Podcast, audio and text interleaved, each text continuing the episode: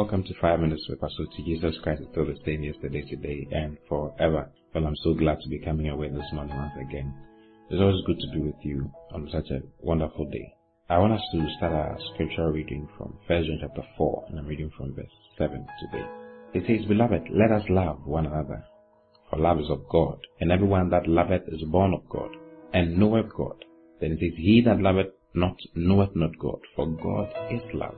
That means that God is the very definition of love. It says, He that loveth not knoweth not God, for God is love. So love cannot be defined in any other context apart from the context of God, because God is the very definition of love. Love is defined by God. Then it says in verse 9, it says, In this was manifested the love of God toward us, because that God sent his only begotten Son in the world, that we might live through him. God demonstrates his love by sending us his Son, you see. Bible says that he, he, he, for God so loved the world, that is why he gave his only begotten Son. Love gave his only begotten Son. Love gives. Love demonstrates. Love distributes. Love does not hoard.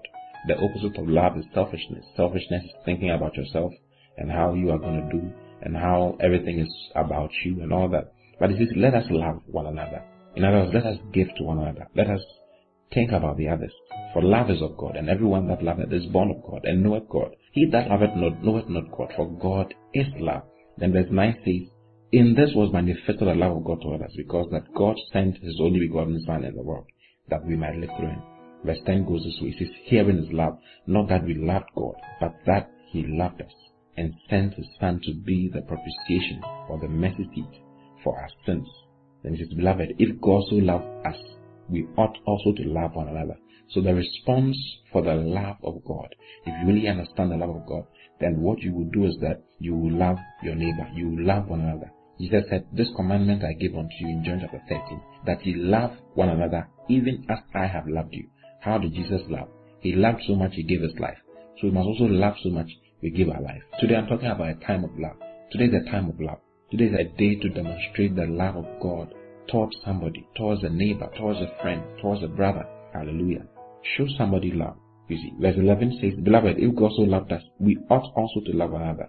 Then verse 12 says, No man has seen God at any time. You see, we've not seen God at any time. So if we say we love God, then what should we do? We should love one another. Then says, If we love one another, God dwells in us, and, and his love is perfected or brought to completion in us. Hallelujah. So how do I love my neighbor? How do I love my brother? Go to 1 Corinthians chapter 13. I'm reading from verse 4 to be nice from verse 4. Now, I want to read it in the Amplified Version. It's so nice in the Amplified Version. It, he shows you what love is, what the love of God is, and what it does. You see, he says, Love endures long and is patient and kind. So today is a day to give kindness, to show a certain act of kindness to somebody. Give someone a smile. You see, shake somebody. Greet somebody you have not greeted in a long time.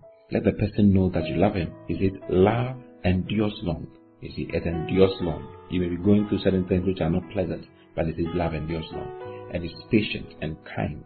Love is patient with one another. Love is patient with the other person. And is kind towards the other person.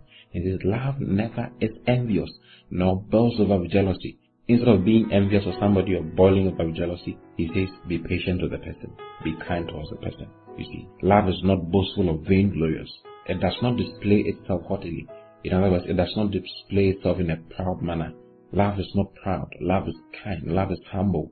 It is not conceited, arrogant, and inflated with pride. It is not rude, unmannerly.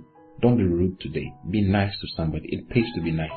I mean, just imagine being rude to somebody and meeting the, the same person on the board meeting or meeting the same person in an interview room. What are you going to say? It pays to be nice. It pays to be full of love and to demonstrate the love of God.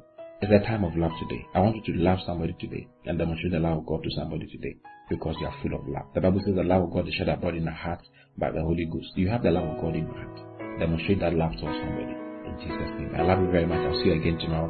Until then, keep loving and demonstrating the love of God all around you in Jesus' name. Amen. Bye bye.